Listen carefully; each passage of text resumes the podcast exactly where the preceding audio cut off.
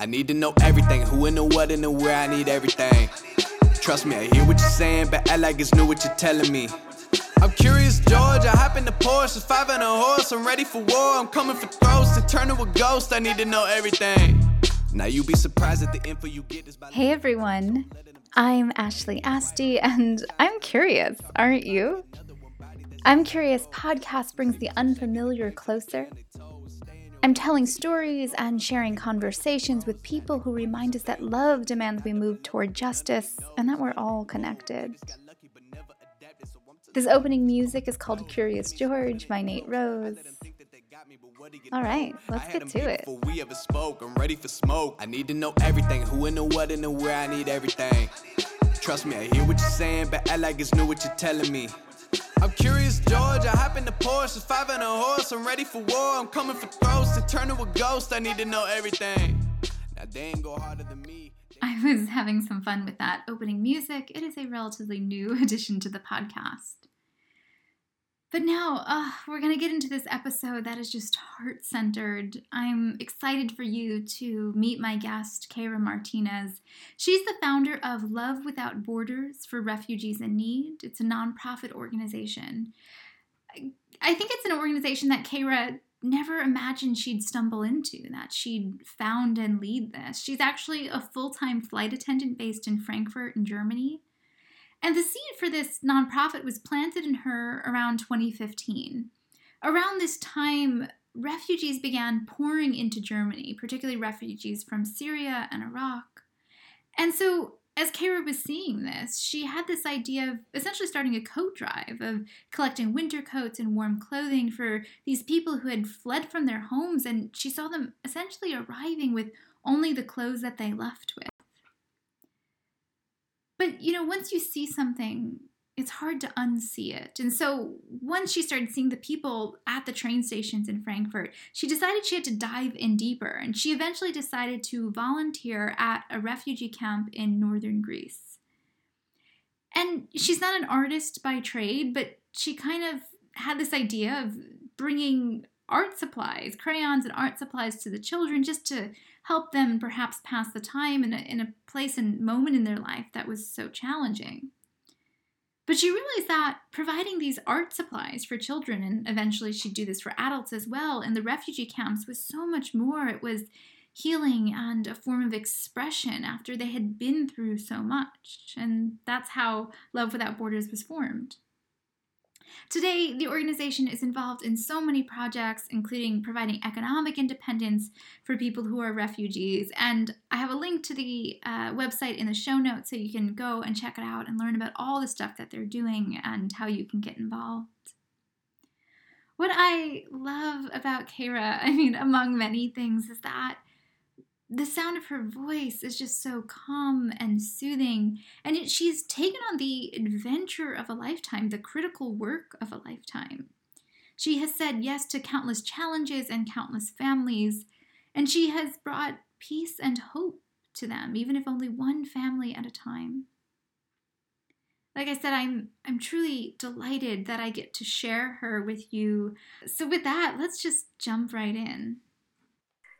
Well, Keira, you are such a compassionate and fascinating person. And so I'm so grateful that you're here and that I get to share space with you in this conversation.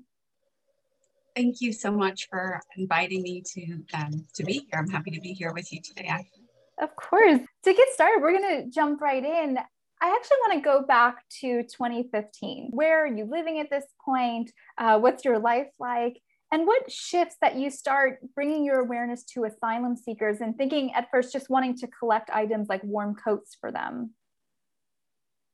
Yes. So in 2015, I was based in Frankfurt, Germany, working with United Airlines. I have been living there about 20 years and working with United. And I was flying on my days off to other countries, traveling and really enjoying life extremely. I had the really wonderful advantage of being able to travel around the world for no costs. And so I really took advantage of that. And so in 2015, when the refugees started coming in, I started to get informed about the situation. And I went there and asked them how I could help. And they said they really needed clothing. So I organized a car full of clothes and I brought it back uh, several weeks later. And I asked them if they needed me to stay there and to help to distribute them. And they never let me go. And, and so, where's uh, there? Is this actually at a camp or is this still in Germany? This is in Frankfurt, Germany, at okay. the uh, train station. That's where all of the refugees were coming in from trains and from Austria and other countries. And then they were getting separated and taken to refugee camps all around Frankfurt. And so that was my first taste of volunteering. And I do speak German, so they really needed my help with translation and and time and just presence. And so every day off that I had, I spent at the train station. And as I started to get more involved and meet the people, that's when I started to travel to other countries. As I mentioned, going to Austria. Uh, I went to Nickelsdorf, which is on the border of Hungary and Austria. And I helped to distribute as well. And that's when I saw the people coming in uh, with their flip flops and just exactly what they were wearing when they left their countries. And that's when I really realized how, what a big um, challenge this was going to be. And I never looked back. I continued to find more places that needed help and connect with other organizations. Yeah, you it sounds like you're eventually making this choice to go into camps. I know you eventually go to camps in, in northern Greece and housing communities there is it the thing where you have a moment where you almost like a revelation like you have to go and do this and make this dramatic uh, sort of life shift or is it once you saw it you just can't unsee it and so it's sort of unfurled like that yes actually every day was more intense uh, the problems were more challenging and i didn't think once about going back to that other life that i had built up for myself it just made sense for me to be there and it made sense for me to also take as many people as I could to get support. And that's when I started to create uh, my platforms on social media, Facebook pages, uh, getting our website set up.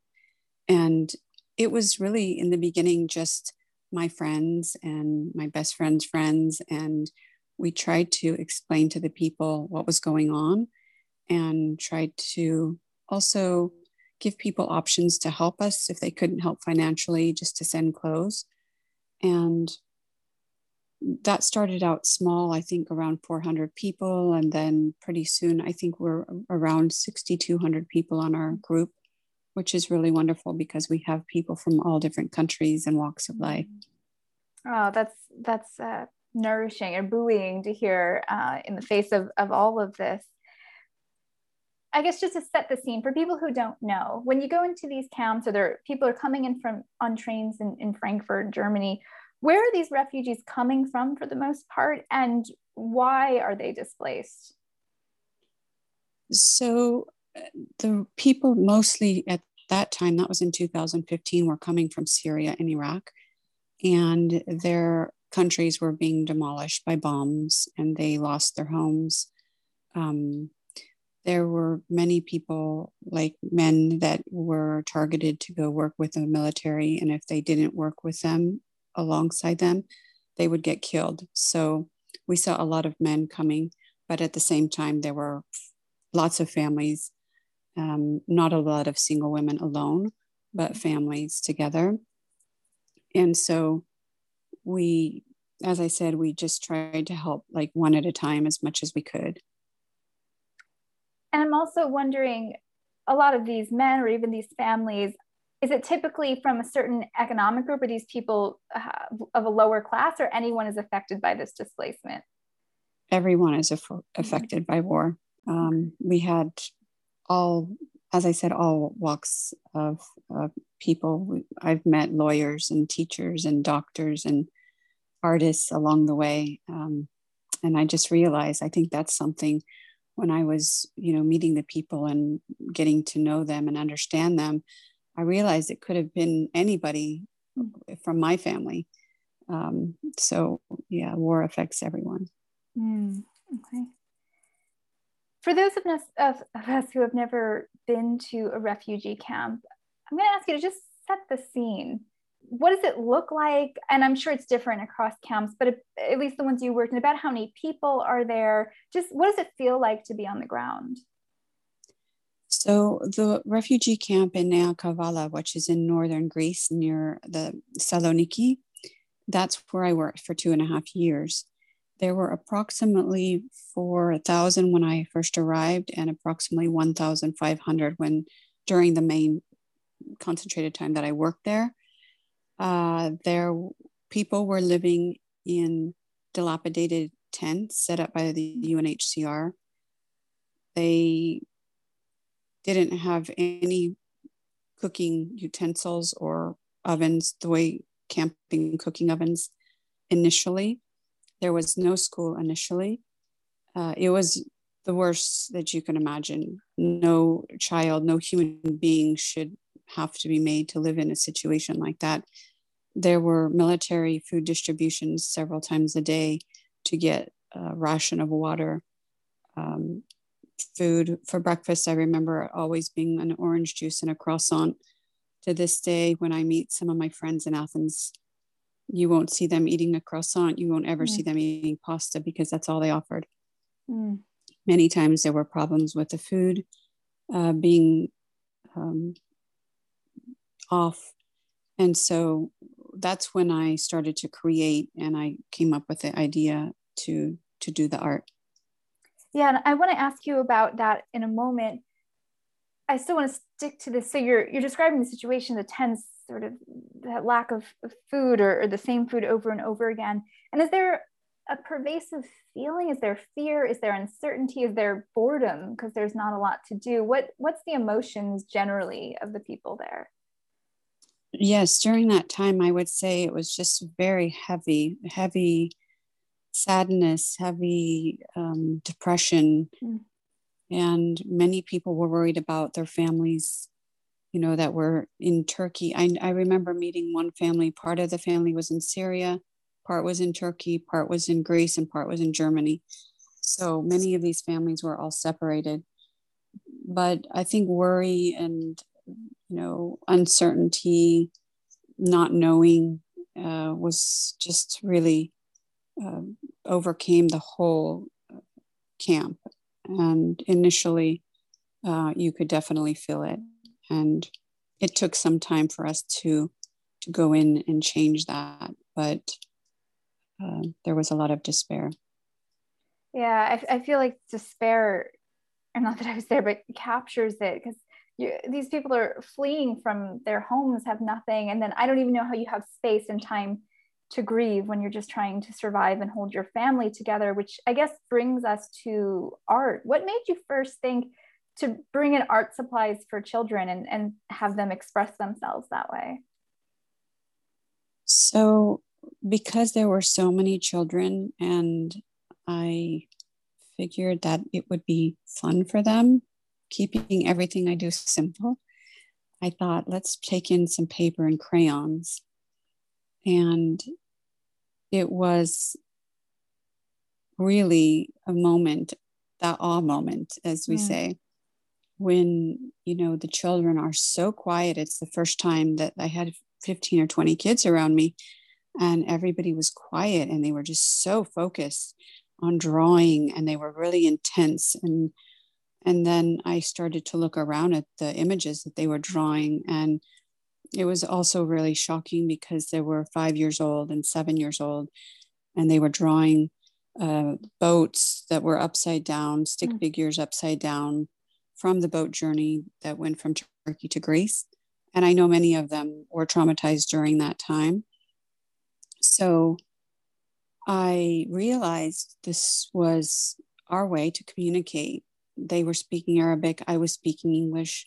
And at that time, I couldn't even exchange a few words. Now they taught me a lot. Mm. But this was our communication, and this was also a way for the children to heal.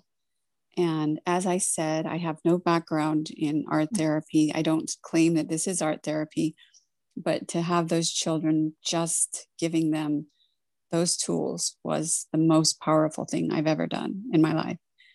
And I just thought, okay, we're going to keep keep art as our focus, whatever we do. And at that point, I didn't even know what I was doing. I was volunteering with other NGOs, but I didn't feel like that was my call. And then once I started this, I thought, I want to do this. And mm. uh, I just kind of followed my heart from there. What an amazing way to almost stumble into it. Because, like you said, you weren't, you didn't consider yourself an artist before this. And yet it was just sort of like what you do with children. Let's bring them a little bit of joy in these really despairing and sort of hopeless moments of their lives. And, and that's, you, you touched on this. I, I want to amplify it for a moment. What I wanted to ask is essentially why art, right? So you're in this refugee camp, people need life supplies, medical supplies, safety, survival. What is it that art does? What what capacity does art have that nothing else has that uh, nourishes or brings healing in, in these spaces? that's a very good question. But uh, for us, I felt like the art was a way for the children to communicate, to to pour their heart out, their story out. Many people tell their stories through art. It's a very powerful medium that we need to look more to in everywhere that we are. It could be used in uh, with any children, with any person, I think, if they're open. And I think by giving people choices, number one, for instance, many of the women women that I worked with they weren't allowed to paint in their countries. This is a freedom that we have that we don't even realize. And by giving a paintbrush to somebody with colors and a, a canvas and saying, you know, this is your freedom to be able to paint what you want, that's the first step to freedom. This is the first step to being able to share and to understand and to communicate with one another. Because those women who have been suppressed for all these years are able to tell their story in a very unique and different way. And the person on the other side is has no words. You know, they see this art and it speaks to them in ways that we we we can't even communicate with. And that's what our we'll get to that later, but our pop-up art events around the world have done and have been able to help us to to allow the people to understand to give voices to the people that lost their voice in these refugee camps. I'm glad you brought up the women because that's something I wanted to talk about. That what seems like the simple act of offering art supplies, handing a paintbrush, can be revolutionary to someone who didn't have the freedom to do that before to be set free, especially again in a space and a place in life that feels so dark and uncertain. So you eventually expanded this from children to including the adults there too. And we've touched on that you started creating workshops. You're at first, you know, speaking a different language. There are tents. Are you doing workshops in tents or, or volunteers opening up homes? How, how are you hosting these workshops? So, in the beginning, I was doing them in the tents and I was trying to give everybody a chance. So, it was one family at a time, really. Mm-hmm. And for some reason, I'm always very calm when I'm working because I realize there are thousands of people, but you can't change that in any mm, capacity. So you just literally have to do one at a time, even if it takes you two and a half years, which it did. But, um, and then I rented an apartment about five minutes walking distance from the camp. And it was a good size apartment. And we organized to bring 15 kids at a time with a couple sets of parents. And we would purchase all of the food at the day ahead of time. So the parents would be busy in the kitchen cooking traditional Syrian food, which is my favorite, by the way.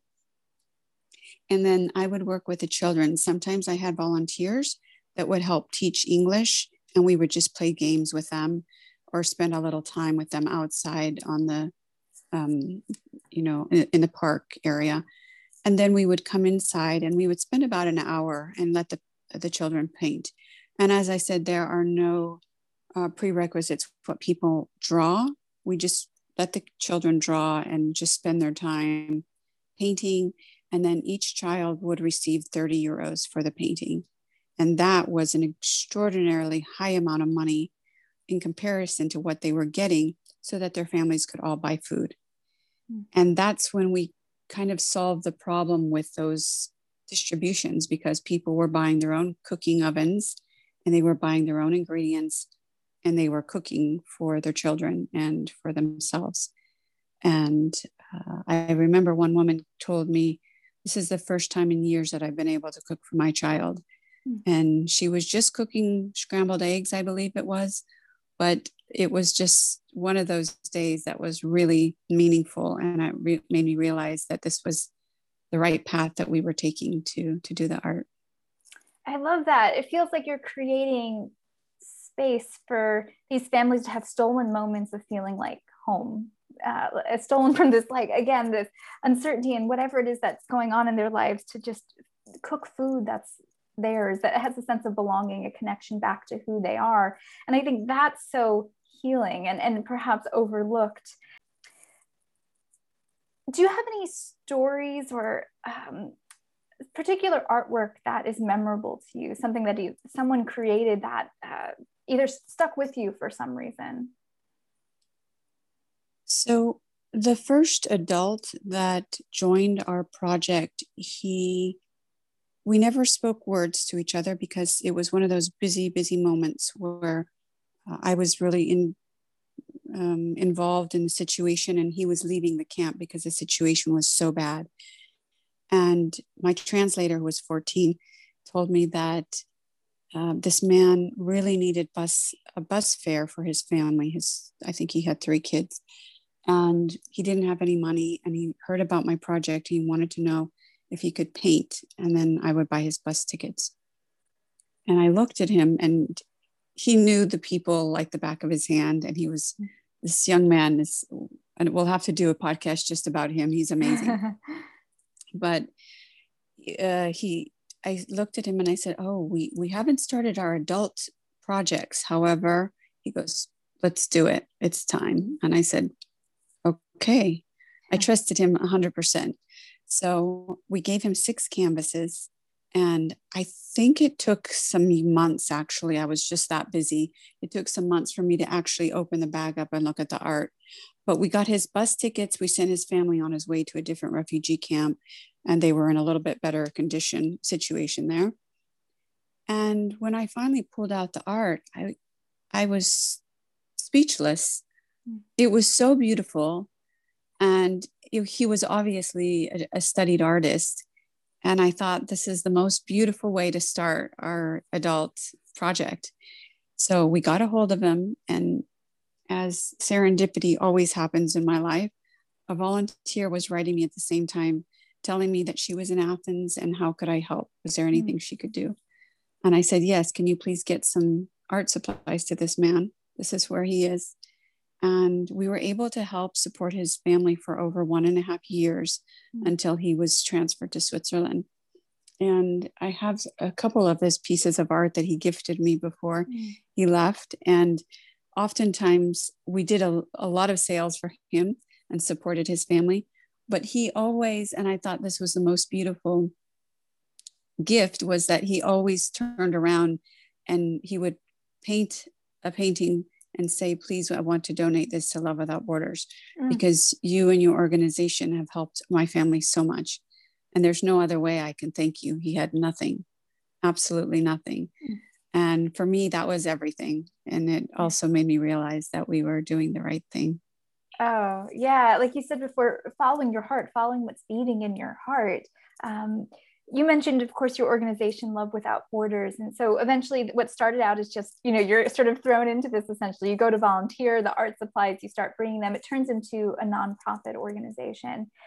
And i want to ask you about this just from the position of so many people i was actually i'm an, an entrepreneur in, in a side life and I was leading a workshop the other day on entrepreneurship and creativity. And there's always questions people want the steps of like, how do you do it? How do you start something, whether it's a nonprofit or a for profit business?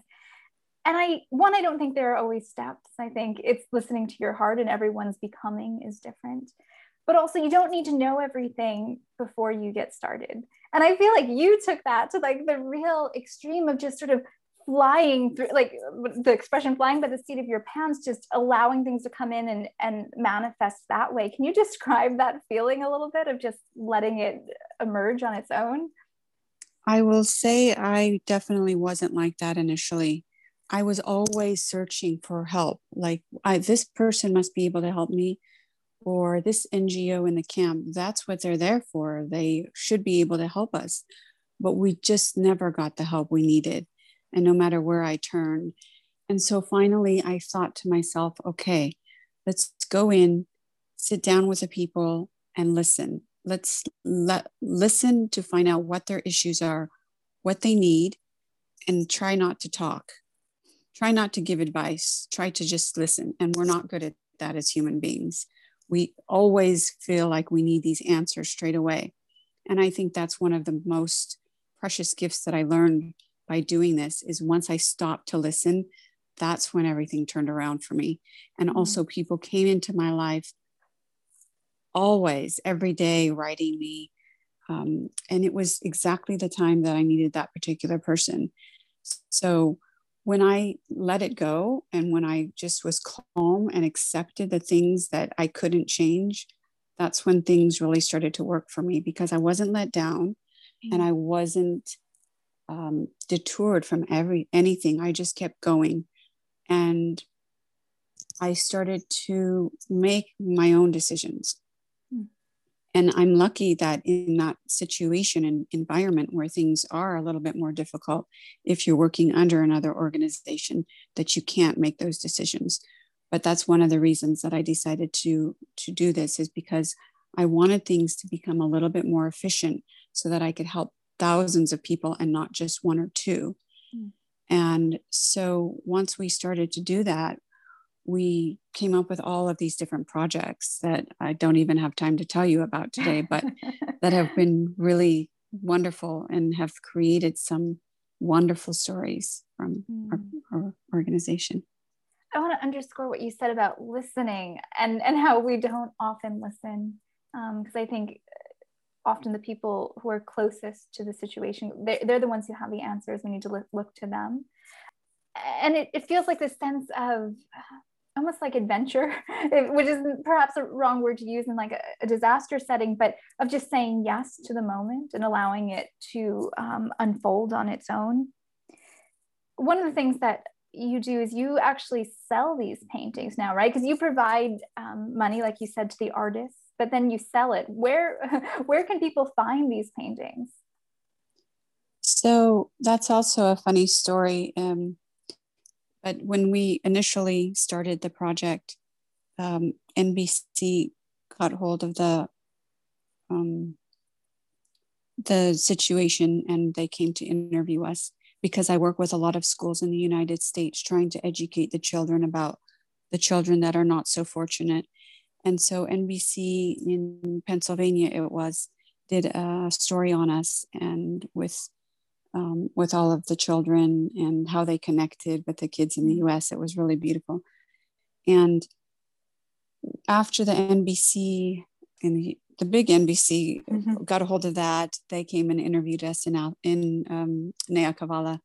And that story was really uh, a big portion about how the organization just moved up a little bit to bring more awareness to people. Mm. And also through that, I had people writing me for, all the way from China and from uh, Canada and all over Europe asking if I would come speak to their schools and their universities and their communities.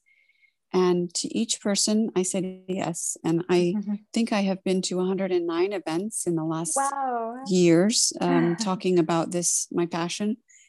And so from that, one curator uh, in Newton, uh, Massachusetts, offered to do our first exhibition. And uh, she did a lovely job. NBC was there. And after that, I did all of them on my own with the help of the local communities. And mm-hmm. so we have created a global pop up art exhibition until COVID hit, of course. Mm-hmm. Um, so yes, it's it, has been interesting trying to change it over to online. Uh, but we we're doing that slowly. Because so. I know I believe you have an Etsy shop too that people can go to and, and get some of the art. Yes, we have an Etsy shop, and right now we have about 44 pieces, but we will be adding some more on there. And they're mm. from adults and also children. And all of the art has been created in Greece. And oftentimes I tell people we can't solve the refugee crisis, we can't solve the wars, but sometimes you can support one person. Mm. And it's really good to be able to help one person and to purchase one piece of art to do that. Yeah, it, be- it begins there and I think you were talking about listening before. It sort of speaks to the idea of asking the questions and listening long enough to almost like linger into the answers the way this is unfolded and you know like you said how nbc came through and then pop-up art. Um, so just listening to that and listening to those little breadcrumbs and signs. You also said that your passion has become going into different schools across the world and speaking to children. Is there a particular message that you try to hit on with the children whether it's a message of humanity or connection yes i always tell the children that it doesn't matter if you go to greece to help the refugees over there or if you try to do something local in your communities as long as you're doing something positive in the world mm. and that can make the world a better place if you can imagine one person always doing something positive to help one more person, mm. we can really make it a beautiful world.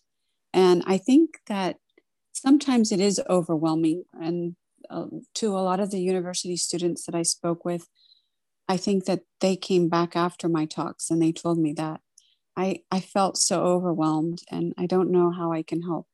And after you spoke, I feel better because I realize that we don't have to help everybody, sometimes mm. just one person. Mm. Yeah, you're providing this message of it's in their hands too. There's a quote from Alice Walker, which actually comes from someone else before her, and I think it came from like uh, indigenous proverb. But we're the ones we've been waiting for. You know, it's it's not putting it off to other people, but we are the ones, and we have the power to maybe just affect one life um, and create that ripple effect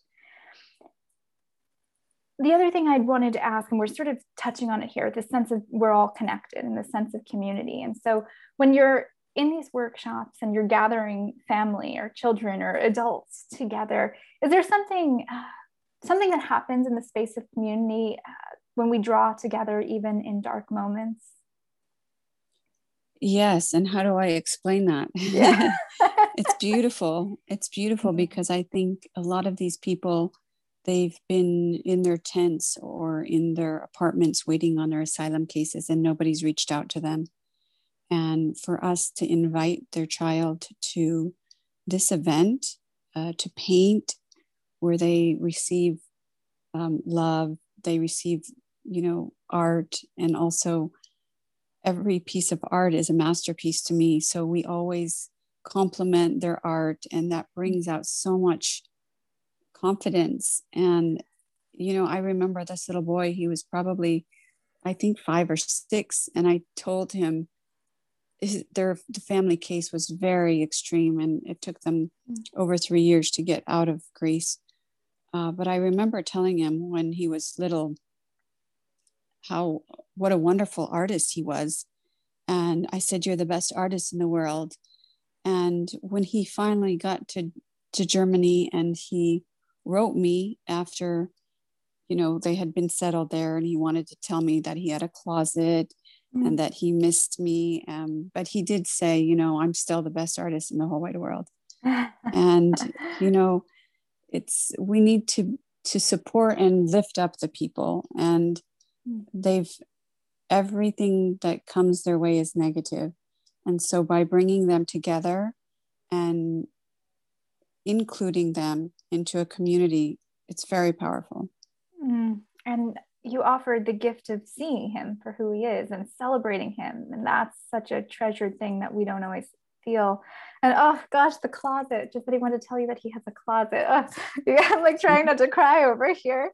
Mm-hmm. Uh, does something give you hope? Have you seen families resettled uh, so, throughout the last five years of doing this work, we've had the worst days and some days that everything's against us. But I never look at that. I always remember the days that a lady from Wales reached out to me to see if she could send us a box of children's clothes. Or I remember a lady from Germany that reached out to ask me personally if she could donate her mileage miles to me to pay for my flights because she knew I was paying with my own money. Oh wow. Or another German organization when we were in a really bad situation during coronavirus that said that they would help take on one of the families because they knew we didn't have funding anymore. So, I mean, I could go on and on. The people have come through like flying colors from around the world. Literally, um, on five different continents, we have friends, and mm. We have been supported so much uh, that it's even hard to grasp sometimes when it's just the organization that I run has very few volunteers, but we have people that come in our lives even for a short time to help us and then go out to do something else. So that's what gives me hope. Mm, I'm I'm going to bring it back to Alice Walker again, uh, one of my favorite writers, which is why I keep going there. But she has this also moment in one of her books where she talks about disasters and how the world you can look at it and it's wars and and pain and despair, and yet at the same time, in the wake of all of those things, there are all these people joining together to lift each other up and fight against it. And so you can look at it from either direction, but she also wants to look in the other side uh, of almost the same coin, the other side of the disaster, the people coming together. And I think that's uh, heartwarming, like you said, when you have these really hard days to know of all the people that have reached out. The second question that I was trying to articulate before is what has it been like during COVID, like to have a pandemic happening while people are living in tents? So it's hit our organization very hard. And when that happens, then obviously we don't have the support to, to give to the people um, in, in the tents. Mm. Uh, so for all of last year, uh, while I was on lockdown in Greece, we had a lot of ups, we had a lot of downs. And we try to focus on the few things like a church from America that wrote to offer funds to support my voucher program. And so during that time, during the lockdown, we were able to meet the families very briefly, give them vouchers, and they took them to the grocery store and they were able to buy food for their families or the singles for themselves. And so always there's a little bit of a ray of hope, a little bit of light. Um, we have not been able to do what we normally do and that's just it and with the art it's it you know we have our etsy shop we have some volunteers that are helping me thankfully but it's just it's not selling like it used to and we're just hoping that things will kind of uh, change and we're trying to get more online events created. Uh, but it's yeah it's been a big challenge i would say. The last question that i wanted to ask you is as of course you know, when you go out to serve other people and to help other people, often it comes around and, and serves you in some way too. How has this work and this experience and connecting with these people changed you? I was lucky that I had those 25 years of traveling around the world, fine dining. And to me, that's something I'll never, ever, um, that's a dream come true for me. But I think as we evolve as human beings, we have to ask ourselves, and it's not all about us. And we need to step out of our comfort mode and try to help other people because there's millions, uh, something like 70 million displaced people around the world. So I think as we evolve, we have to, in our lives, find something, a challenge to be able to make the world a little bit better. And so I feel that I found my calling. And I think for many people, we're always wondering what, what is life about?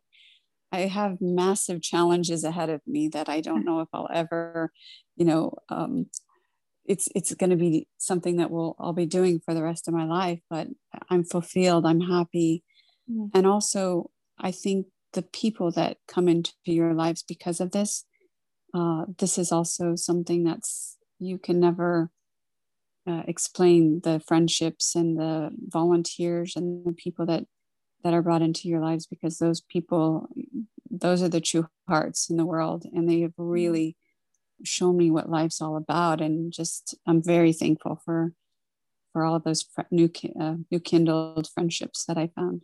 Mm. i just want to say thank you not only for what you do but for who you are in the world I, I also want to add that I had uh, I just emailed you yesterday. I reached out. I said I came across your work. Would you you know would you share space with me for a conversation? And you wrote right back, and you're like, I'm on a flight. I'm going from Newark to Phoenix, but I can catch you tomorrow. And so that was really uh, special too. That you sort of are like holding up the world in so many ways and also creating time to share and spread it. Uh, so thank you for being here. I really appreciate you. Thank you so much for having me. And I will add that also the refugees, they they've also given my life a new meaning because I think the word refugee has such a negative connotation. But what I'm seeing is um, just a beautiful community of people trying to work together, and the resilience is amazing. And so I'm very fortunate to be able to do what I do. And you said before something like the, you're estimating around 70 million people displaced worldwide. Just to, I want people to sort of let that sink in for a moment because it's outrageous and almost unimaginable. Um, I will have links to your website and the Etsy shop in the show notes so everyone can check it out and, and get involved in their own ways. Um, thank you. Thank you so much. It was really wonderful to speak with